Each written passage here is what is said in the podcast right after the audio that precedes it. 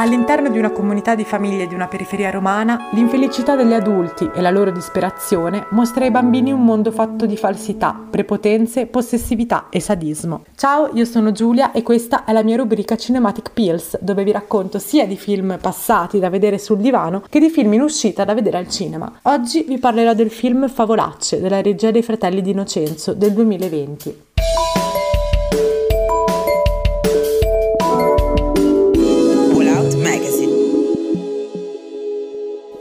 Caldo, Roma, l'estate, la periferia, gli adulti e i bambini. Una favola nera e cruda, una favolaccia. La descrizione della contemporaneità di oggi, un tempo in cui i genitori frustrati e infelici della loro vita, della loro casa, del proprio coniuge, del loro quotidiano, soffocano i figli con la propria negatività, possessione, ipocrisia e violenza. La rabbia di questi uomini e di queste donne è reale e costantemente sul filo di un rasoio, pronta a cadere ed esplodere. I fratelli di Innocenzo, dopo il grande successo della Terra dell'Abbastanza, ci propongono Favolacce, con cui vincono la miglior sceneggiatura alla Berlinale del 2020. Una periferia romana, villetta schiera con tavole apparecchiate in giardino, bambini colti e adulti arrabbiati, paurosi e incapaci di instaurare sereni e felici rapporti umani.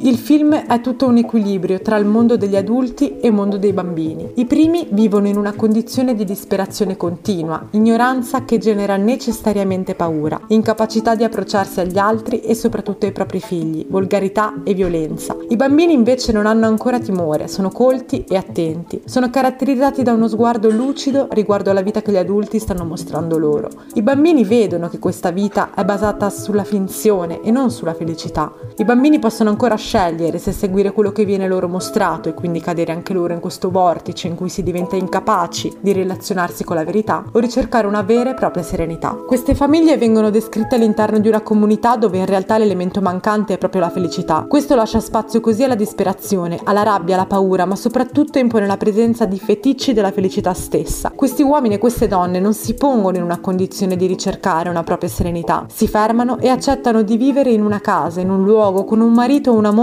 con cui la felicità non c'è e ne viene così esasperata una fittizia presenza. La favolaccia di Fabiano e Damiano di Innocenzo è raccontata dalla voce di Max Tortora. Viene ritrovato un manoscritto dei pensieri e delle storiacce vissute da Alessia, una bambina. Il film perciò ha un doppio punto di vista. La storia di una bambina, vista con gli occhi giovani e lucidi, viene ripresa e nuovamente analizzata dagli occhi dell'adulto che ritrova il manoscritto di Alessia. Il pubblico è così costantemente in attesa di comprendere se ciò che sta vedendo è il punto di vista di Alessia o se ciò che interpreta la voce voce di Max Tortora. Il film mostra un mondo pieno di paura, rabbia e ignoranza, un luogo che esiste tutt'oggi, in cui i registi stessi hanno autenticamente vissuto. Il film è molto duro e concreto. Si parla di una periferia romana, ma in realtà il film mostra una realtà che non può essere ritagliata geograficamente, non si può definire la storia in uno spazio, perché ci viene raccontata una contemporaneità diffusa, non solo presente in quella comunità. Il film sarà visibile il 31 agosto 2020 alle ore 21.30 ai Parchi di Nervi grazie all'iniziativa Cinema nei Parchi, che è organizzata dal Comune di Genova in collaborazione con Circuito Cinema Genova e SAS Liguria. Dopo 26 anni dall'ultima edizione del Cinema del Roseto ai Parchi di Nervi si riaccendono gli schermi dal 10 agosto al 18 settembre. Mi raccomando, andateci!